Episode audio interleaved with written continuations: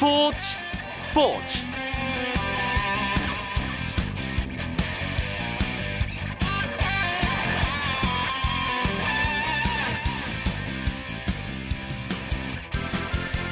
안녕하십니까. 월요일 밤 스포츠 스포츠. 아나운서 이광용입니다. 내년 1월 호주 아시안컵에서 55년 만에 우승에 도전하는 축구대표팀 명단이 확정됐습니다 공격수로는 이근호와 조영철이 선발됐고 상주 상무의 이정협이 깜짝 발탁됐습니다. 손흥민과 기성용, 이청용, 남태희 등이 미드필더로 뽑혔고 김승규와 김진현, 정성용이 수문장으로 이름을 올린 반면 부상으로 재활 중인 공격수 이동국, 김신욱과 최근 사우디아라비아 리그에서 부진한 모습을 보인 박주영은 명단에서 제외됐습니다. 슈틸리케 감독은 일주일간 이어진 제주 전훈에서 깜짝 발탁의 주인공이 있을 수도 있다고 공언했었죠. 배고픔과 열정을 가진 선수가 주인공이 될 것이라며 전제 조건을 달았었는데요. A매치 경험이 전무한 이정협 선수가 바로 깜짝 선발의 주인공이 됐습니다. 슈틀리케 감독의 과감한 결단이 한국 축구의 아시안컵 우승으로 이어지길 기대해 봅니다. 월요일 밤 스포츠 스포츠는 야구 이야기로 함께 합니다. 오늘도 재미있는 이야기 준비하고 있으니까요. 잠시만 기다려 주시고요. 먼저 주요 스포츠 소식부터 정리해 드립니다.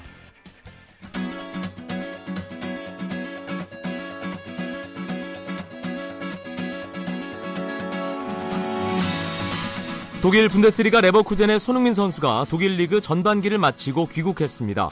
손흥민은 2014-2015 시즌 전반기를 만족스러웠다고 돌아보면서 다가오는 아시안컵에서도 좋은 기량을 보이겠다고 다짐했습니다.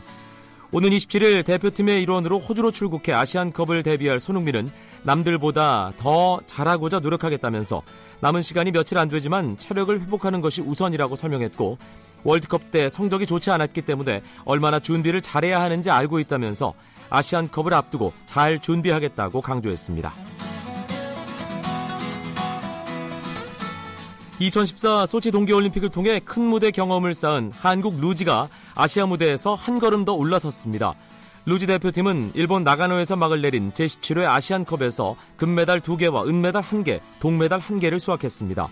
먼저 성은영 선수가 여자 1인승에서 1, 2차 레이스 합계 1분 42초 152의 기록으로 금메달을 목에 걸었고 성은영과 함께 출전한 최은주가 준우승하면서 한국은 여자 1인승 금, 은메달을 따냈습니다. 이어 2인승 대표인 박진용, 조정명조가 우승했고 남자 1인승의 김동현은 3위를 차지했습니다. 세 종목에서 금메달 2개를 포함해 메달 4개를 획득한 한국은 아시안컵 종합 우승을 차지했습니다. 한국 배드민턴 남자 복식의 간판 이용대 유연성조가 국제대회 왕중왕전에서 우승을 차지하며 2014년을 화려하게 마무리했습니다. 세계 랭킹 1위인 이용대 유연성은 아랍에미리트 두바이에서 열린 2014 세계 배드민턴 연맹 슈퍼 시리즈 파이널 남자 복식 결승전에서 중국의 차이바오 홍웨이조를 상대로 접전 끝에 세트스코어 2대1 역전승을 거두고 정상에 올랐습니다. 여자 단식의 성지연도 결승에 진출했지만 대만의 타이징에게 0대2로 져 준우승에 만족해야 했습니다.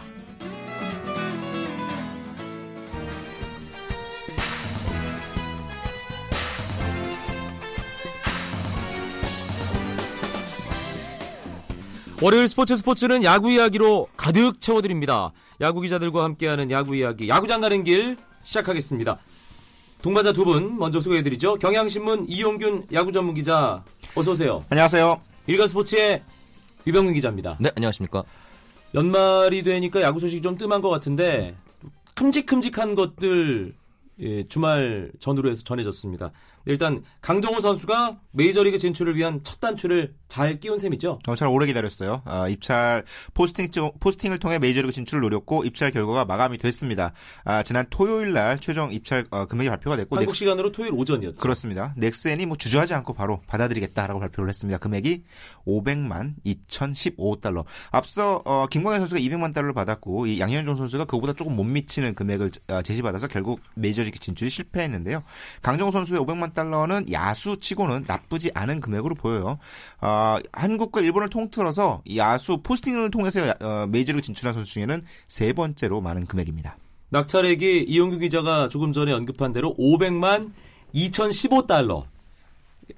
어떻게 적정한 금액이라고 봐야 할까요, 이병민 기자? 뭐 전문가들은 잘 받았다, 적정하다 평가를 하는데 뭐 야구, 국내 야구 팬 입장에서는 조금 아쉽다는 반응도 있습니다. 그게 이제 재작년 류현진 선수의 그 2천, 높잖아요. 2,500만 달러 가까운 그렇죠. 예, 2,500그 포스팅 금액 넘었죠. 때문에 그런 뭐 거죠. 제가 지난주 방송에서 말씀드렸지만은 이제 역대 아시아 야수에서는 이치로가 천만 달러가 넘는 금액을 포스팅을 받았고 그 다음에 이제 니시오카가 532만 달러 받았어요.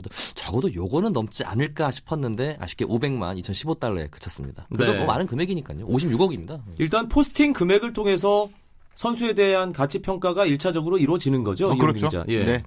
어, 실제로 어, 포스팅 금액, 어, 포스팅으로 어, 제시한 금액만큼의 연봉 정도가 계산이 되는 것으로 이제 알려졌거든요. 대부분 그 정도로 계산을 한다. 아, 그래서 이 가- 강정호 선수가 500만 달러를 받았다는 건 적어도 메이저리그 구단이 500만 달러를 투, 자한 그러니까 이적료로만 500만 달러를 투자한 선수에게 홀대할 가능성은 좀 낮아 보이거든요. 게다가 이 투수처럼 굉장히 여러 명을 쓸 수 있는 포지션이 아니라 유격수라는 포지션은 한 팀에 이제 한 명 혹은 백업으로 해- 포함해 한두명 정도인 포지션이잖아요.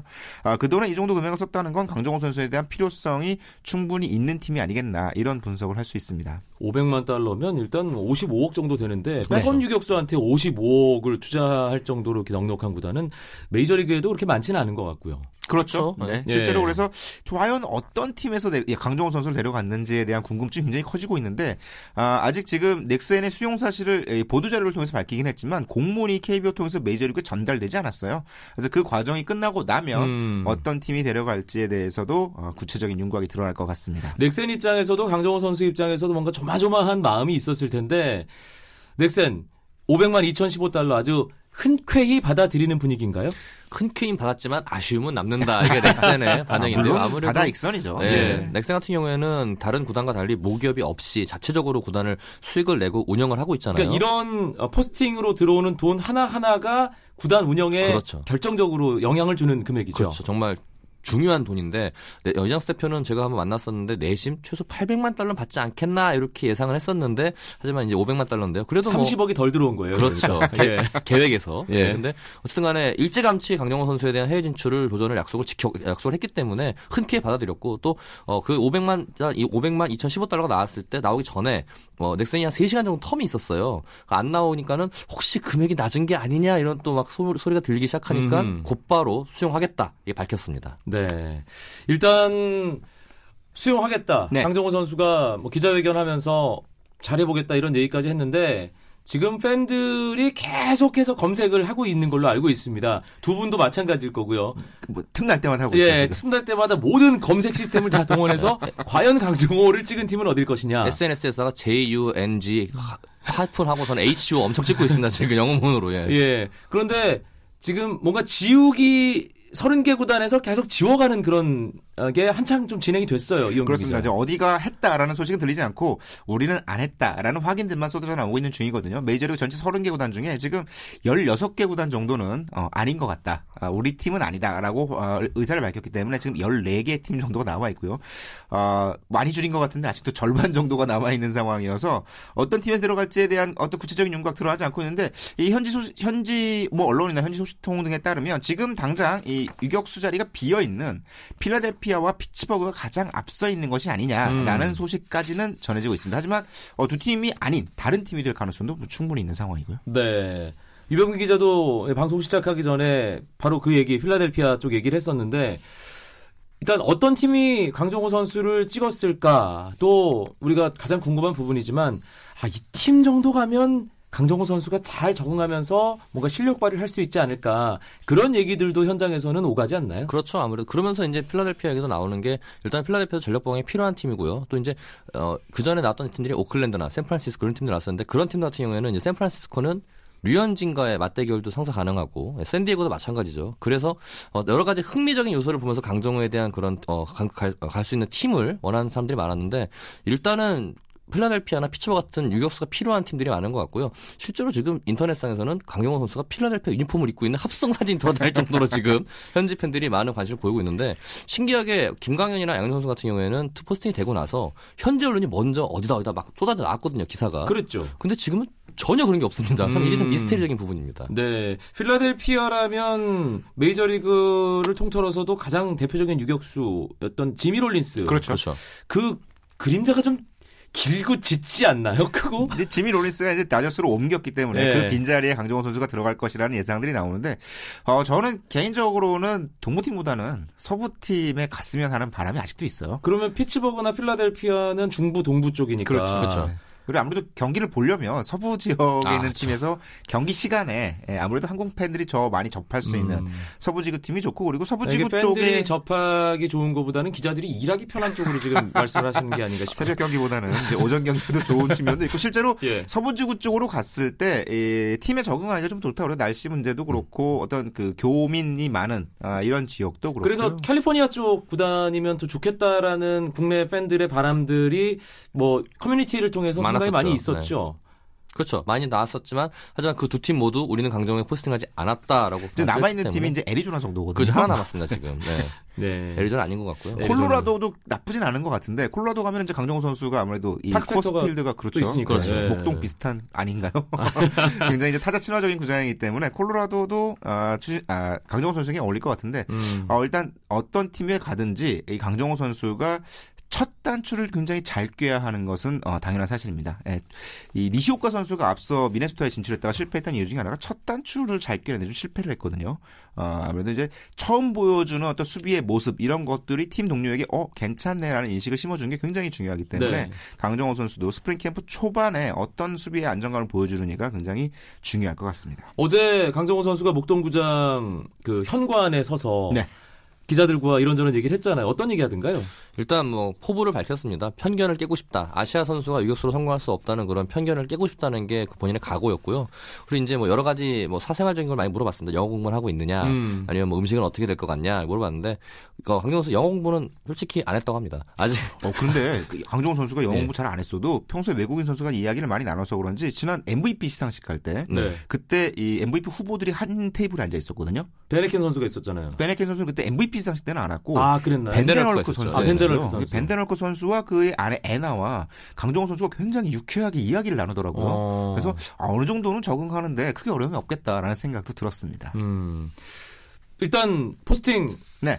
결과 발표됐고 그리고 수용까지 발표됐습니다. 네. 팀이 어, 공개가 되면 협상에 공식적으로 돌입을 할 텐데 연봉 협상은 어 그 뭐 좀 무난한 과정이 될까요? 어떻습니까? 일단은 우리나라와 달리 연봉 협상은 에이전트가 있기 때문에 에이전트가 주도하면서 협상을 하게 될 거고요. 앞서 김광현 선수가 에이전트와 그 샌디에고가 협상 과정에서 결렬이 됐거든요. 금액과 그리고 조건에서 좀 많이 차이가 났다고 합니다. 그렇기 때문에 강정호 선수가 어떤 대우를 받을지가 궁금한데 일단 아까 마- 앞서 말씀하신 것처럼 포스팅 금액이 500만 달러라는 거는 어느 정도 대우가 대우를 해줄 수 있다는 그런 전제 조건이거든요. 그래서 뭐 무난하게 계약을 할것 같고 다만 이제 연봉도 연봉이지만은 세부적인 조건, 뭐 옵션이라든지 네. 강정호 선수 에게 유리한 옵션 조항들을 얼마나 많이 넣느냐 이게 관건일 것 같습니다. 그 부분은 바로 에이전트의 능력이 되겠죠. 어, 그렇죠. 근데 아무래도 포스팅이 이제 결정이 되고 나면 사실은 선수보다는 구단 쪽에 유리한 게 사실이에요. 음. 어, 강정호 선수는 이, 이 팀과 협상을 하지 않으면 다른 방법이 없거든요. 없죠. 그렇죠. 어, 그렇기 때문에 포스팅 제도에도 좀 손질이 필요한 상황이긴 한데 어쨌든 강정호 선수가 메이저로 진출 의지가 강한 만큼 협상도 잘 이루어져서 좋은 금액, 가능하면 많은 금액을 맞는 것이 아, 메이저리그에 남아있는데도 도움이 되거든요. 어, 그런 측면을 딱 고- 고려한다면 협상이 굉장히 중요하죠. 하- 강정호 선수가 아주 상징적인 선수가 됐습니다. 한국 프로야구 출신 메이저리그 진출 첫 번째 타자라는 그렇죠. 어떤 그런 명예를 제대로 좀 드높였으면 하는 바람입니다. 월요일 밤 스포츠 스포츠 야구 기자들과 함께하는 야구 이야기 야구장 가는 길 듣고 계시고요. 경향신문의 이용균 야구 전문 기자, 일간 스포츠 유병민 기자와 함께 이야기 나누고 있습니다. 쳤다 없는 한편의 드라마. 그것이 바로 그것이 바로 손에 잡힌 우승 트로피. 목에 걸린 그 배달. 너와 내가 하나 되는 그것이 바로 그것이 바로 그것이 바로 꿈꾸던 스포츠. KBS 1라디오 이광용의 스포츠 스포츠.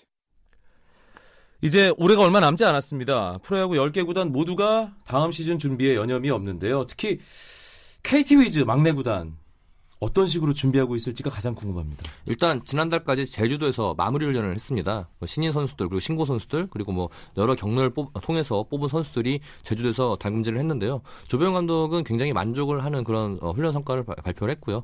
이어서 이제 특별 지명 9명과 FA 선수 3명을 영입해서 어느 정도 지금 구색을 갖춘 상태입니다. 지난주에 프로야구 개막 100일 네. 앞두고 신규 영입 선수 기자회견과 함께 새롭게 단장한 수원 KT 위즈파크 개방했는데 이용균 기자가 가깝잖아요 집이 그 구장에서 어, 저는 깜짝 놀랐어요. 그러니까 2007년에 현대 유니콘스가 쓰- 마지막으로 쓰고 사실상 이제 방치되다시피 한 야구장이었는데 어, 다시 가봤더니 정말 대단한 구장으로 바뀌었더라고요. 어, 어, 관중 수역도 2층으로 올렸고 조명탑의 위치도 바뀌었어요. 조명탑이 굉장히 높게 설치가 되면서 야수들의 시선을 방해하지 않는 높이까지 올라갔고 전구 자체를 플라즈마 전구라는 걸 썼대요. 어. 눈부심이 적어서 이 공이 이 정합판 아 조명탑에 들어가더라도 금방 아 지나치게 눈부시지 않기 때문에 찾아낼 수 있다는 얘기도 하고요. 그리고 KT가 통신회사잖아요. 그렇죠. 음, 그러니까 무선 인터넷에 신경을 굉장히 많이 썼더라고요. 네. 동시에 10만 명이 접속할 수 있는 양의 이 무선 수신기를 설치를 해서 정말 이 수원 야구장에서는 무선 통신, 무선 인터넷을 마음껏 쓸 수 있도록 만들었다라고 자랑을 하더라고요. 그런데 통신- 통신회사긴 한데 특정 통신회사잖아요. 그게 문제죠. 네. 아니 네. 제가 제가 알기로는 관계없이 다 쓸 수 있다고 아, 이렇게 어쨌건 이. 예. 범위를 10만 명까지 벌, 어, 벌- 벌려놨다는 게 굉장히 중요하고 그리고 아주 독특한 시설이 하나 자리를 잡았더라고요. 원래 수원구장 외야에 백스크린이라고 해서 이 타자들의 시선을 이제 방해하지 않는 이 검은색 막 같은 게 하나 있어 벽이 네. 하나 있었는데 그걸 그냥 벽으로 두지 않고 거기에 건물을 검은색 건물을 만들었어요. 건물이요? 네, 그, 그 건물을 만들어서 그 pub이 안에 들어가죠. 네, sports pub을 만들어서 와. 그 건물 백스크린 안에서 맥주를 마시면서 경기를 볼 수 있는 이런 어떤 새로운 장치들도 만들어 놨다. 박병호 선수 타구가 그 펍 창문에 맞을 수막 있습니다. 와서 맞을 수도 있는 거 아니에요? 맞을 수 있습니다. 어. 그래서 굉장히 강화 유리를 설치했다고 설명을 했고요. 펍 위로 올라가면은 야외 또 옥상이 있습니다. 옥상에도 테라스를 만들어 놔가지고 네. 거기서 야구 볼 수 있고 외야는 전부 잔디석으로 꾸며놨습니다. 굉장히 테마파크식으로 해놨는데 제가 찾아갔을 때 제가 외야에서 안으로 들어갔거든요. 일단 내야의 전경은 약간 챔피언스 필드를 닮았습니다. 네. 어, 수원에서 야구 오랜만에 즐기는 팬들은 야구장만으로도 상당히 기대감을 가지실지 않을까 그런 생각이 드는데 기자회견에서는 어떤 이야기들 나왔습니까?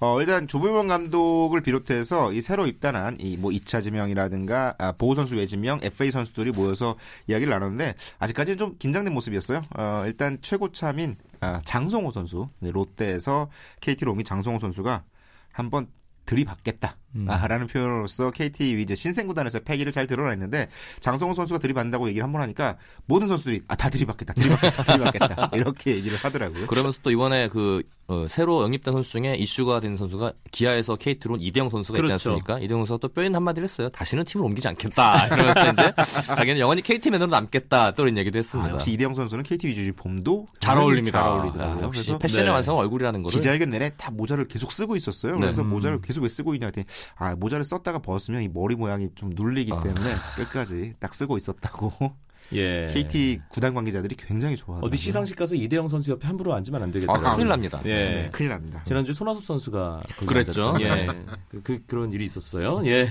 막내 구단의 패기로 감동 주는 야구를 하겠다는 포부를 KT 위즈가 드러냈는데 NC 다이노스가 워낙에 첫 시즌 두 번째 시즌 잘했잖아요. 그렇죠. 그렇죠. 네. 그렇기 때문에 막내 구단이라고 그냥 아유 그냥 뭐 의뢰 못 하겠거니라는 팬들의 생각이 좀 희석됐거든요. 그건 분- 분명히 부담이 될 거예요. 조보영 감독은 계속 그 얘기합니다. 우리는 NC와 다르다. 정말로 다르다. 우리는 그렇게 기대하지 말아라. 처음부터 이렇게 끝까지 그냥 엄살 엄살 엄살 계속 그렇죠. 어, 네. 이어지고 있어요. 있는데 일단 NC가 성공한 요인은 외국인 선수 4명이 정말 자기 몫을 다 해줬거든요. 네. KT도 외국인 선수가 4명이 활용 가능합니다. 투수 3명, 야수 1명이 가능한데 이 4명이 얼마나 자기 역할을 해주느냐 이것이 또 1군에 연착륙하는데 좀 중요한 성과로 결정된 것 같습니다. 그 외국인 선수 한 단추가 오늘 끼워졌죠. 그렇습니다. 옥스프링. 아, 롯데에서 자유계약으로 풀린 크리스 옥스프링 선수가 들어왔는데 그 옥스프링 선수 영입은 굉장히 의미가 있을 것 같아요. 옥스프링 선수가 국내 에서 뛴 경력이 굉장히 오래됐고 5년 됐죠, 5년. 그리고 국내 시즌을 어떻게 치러야 되는지를 이렇게 다른 선수에게 굉장히 잘 알려줄 수 있거든요. 성격도 좋잖아요. 어, 그렇습니다. 그렇기 때문에 그 부분이 어, 가져다주는 외국인 선수에 대한 효과 굉장히 중요할 것 같아요. 만약에 NC가 첫 해에 이 가장 중요한 역할을 해줬던 아담 선수가 조금 더 잘해줬더라면 성적이 음. 더, 더 달라질 수 있을 그렇죠. 것 같- 네. 같거든요. 근데 그 부분에 있어서 옥스프링 선수에 대한 기대가 굉장히 크더라고요. 옥스프링 선수는 서울에 살다가 부산에 살다가 수원까지 가게 됐습니다. 참. 어, 네. 그렇군요. 네. 그렇다면 KT 선수 구성 이제 거의 다 마무리됐다고 봐야 되는 건가요? 어, 그렇죠. 일단 그렇죠. 외국인 선수가 다 결정이 됐고요. 어, 보호 선수 외 지명을 통해서 기본 뼈대를 다 갖췄고 FA 선수도 영입을 했습니다. 아, 여기에 이제 선수 구성은 마무리가 됐는데 이 선수 중에서 과연 누가 주전이 될 것인가라는 고르는 작업이 남아 있거든요. 음. 그 과정에 대해서 조범현 감독에 대해서 어, 조범현 감독에게 이 KT의 2015 시즌 색 깔이 무엇이 될 것이냐는 질문에 대해서도 답을 아직 하기를 꺼려했어요. 아직까지 음. 내가 어, 새로운 선수들도 많고 완벽하게 선수들 파악을 끝나지 않았다. 아, 스프링 캠프를 통해서 시범 경기 중반이 지나 봐야 우리 팀의 색깔도 드러날 것 같다라고 얘기를 하면서 굉장히 지금 조심스러운 행보를 이어가고 있습니다. 일단 유니폼에서는 그동안 어떤 팀도 사용하지 않았던 검정색이 그렇죠. 들어가 있잖아요. 예. 마운드는 어떨까요? 높이가? 일단 외국인 선수 3명이 선발로 지금 활용을 될 것 같고요. 나머지 이제 두 자리, 그 두 자리를 젊은 선수로 쓸 것 같은데 그리고 일단은 이번 FA에서 김사열 선수를 영입을 했습니다. 롯데에서 마무리 경험이 있거든요. 어, 그 점도 지금 조병 감독이 감안하는 것 같고 아무래도 1군에서 정착, 어, 좋은 성적을 내기 위해서는 불펜이 강해야 되는데 아직까지 이 점은 좀 KT가 약하지 않나 생각이 듭니다. 음, 타선이나 수비 쪽은 어떻습니까, 이용경 기자? 타선과 수비는 오히려 기대가 되는 측면들이 굉장히 많아요.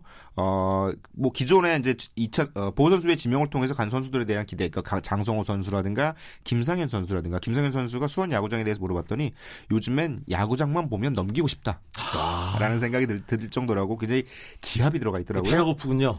그렇습니다. 예. 여기에 더해서 이 올 시즌 퓨처스 리그를 뛰면서 김사현 선수가 거의 2군의 퓨처스에서는 베리 본즈급 활약을 펼쳤거든요. 그렇죠. 장타율이 어, 0.6이 넘어요. 개막전에 어. 사이클링 히트도 했죠. 굉장히 좋은 네. 활약을 보여주면서 어떤 어떤 신진 세력들에 대한 기대 그리고 이번 FA를 통해서 center line을 한꺼번에 갖췄습니다. 유격수 박기혁, 이루수 박경수, 중견수 이대형, 포수 용덕한까지 이 초반에 이 NC가 첫해 굉장히 고민했던 부분 중에 하나가 키스톤 콤비의 아- 불안정성이었는데 어, NC 어, KT는 그 점에서 center line을 갖추고 시작한다는 경험 점은 많은 선수들래요. 그렇습니다. 초반 흔들림을 막아낼 수 있는 굉장히 중요한 요소 중에 하나입니다. 아까 NC와 비교도 했지만은 NC는 선, 어, 처음부터 약간 공격력에 중심을 둔 선수 구성을 많이 했고요. KT는 보면은 조병 감독 스타일대로 약간 수비에 좀 중점을 두는 그런 선수 구성을 한것 같습니다. 네. 여기서 네. 어, 올해 마지막 예측이 될 것 같아요. 네. 물론 내년 시즌 앞두고 우리가 전망을 할 시간이 있겠지만 네. 프로야구의 열 번째 심장 KT 위즈의 2015 시즌 과연 어떻게 될까요? 우리 수원 출신 이용균 기자는 나중에 하고요. 유병민 기자부터. 뭐 일단 저는 어, 한화가 올해 굉장히 전력방을 잘한 만큼 아쉽지만 KT는 어, 1군 첫해 좀 혹독한 시간을 보내지 않을까 저는 최하위를 예상합니다. 네, 프로야구 역사상 첫 번째 12팀이 될 거다. 그렇죠. 이용균 문제는. 프로야구 사상 첫 번째 100패 팀이 될 것인가에 에 관심이 좀 모이거든요. 100패 팀이면 144경기니까 44승 100패죠. 40몇 승하고 세 자릿수 패배를 할 수 있다. 그럴 위험성도 있는데 사실 44승을 넘게 하는 건 굉장히 잘한 거거든요. 네. 그러니까 KT의 올 시즌 목표는 100패를 당하지 않는 것이 아닐까라는 생각이 듭니다. 알겠습니다. 첫해 신고를 제대로 하겠네요. 월요일 밤에 야구 이야기 야구장 가는 길 경향신문의 이용균 야구 전문 기자, 일간스포츠 유병민 기자와 함께했습니다. 두 분 고맙습니다. 예, 네, 감사합니다.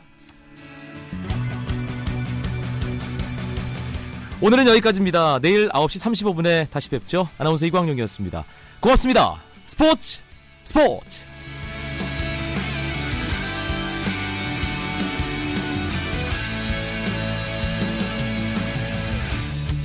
Sun goes down in front of me, reminds me where I